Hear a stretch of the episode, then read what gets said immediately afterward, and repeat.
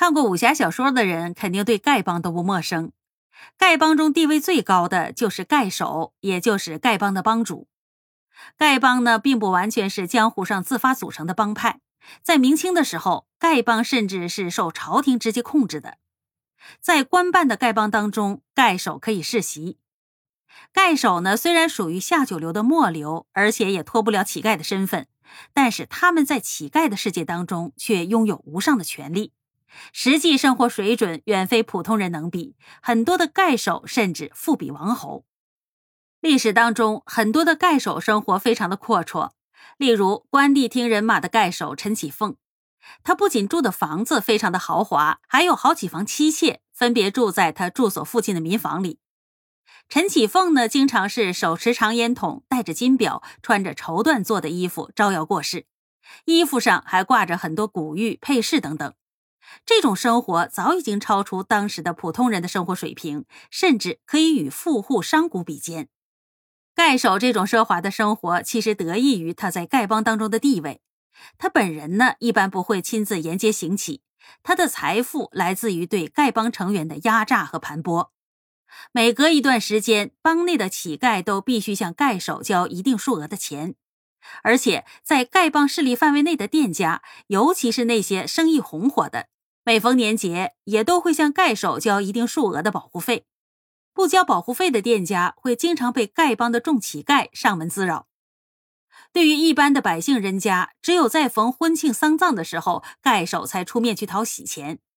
如果这家不肯给的话，到时候肯定会有很多的乞丐前来搅扰。他们挤在门口，恶言相戏，非常的有碍观瞻。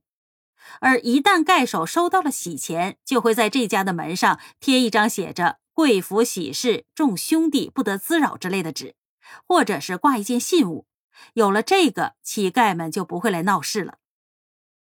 陈启凤做关帝厅盖首的时候，广州的百姓如果家里要办婚嫁丧葬之事，一般都会事先准备一些喜钱送到关帝厅，然后关帝厅会给他们一张写着“富城花子陈启凤”的条子，门上贴了这张条子，就不会有乞丐来滋扰了。如果那家办喜事不主动给关帝厅送喜钱，门上没有条子，那可就惨了。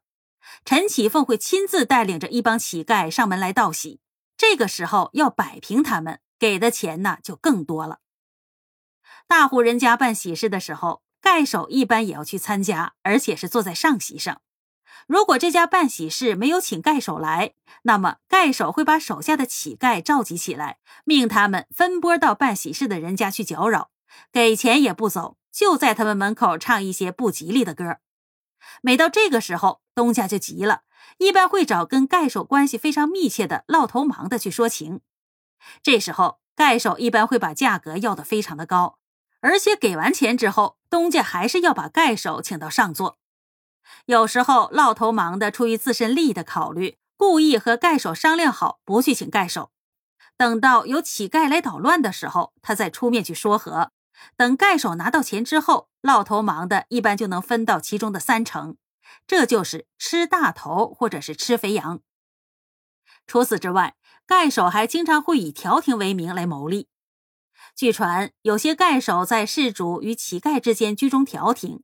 每逢婚丧嫁娶等庆典，盖首呢就会拿一根杆子或者是鞭子挂在事主的大门两旁，这样呢就可以避免乞丐们挤到事主的门前讨要。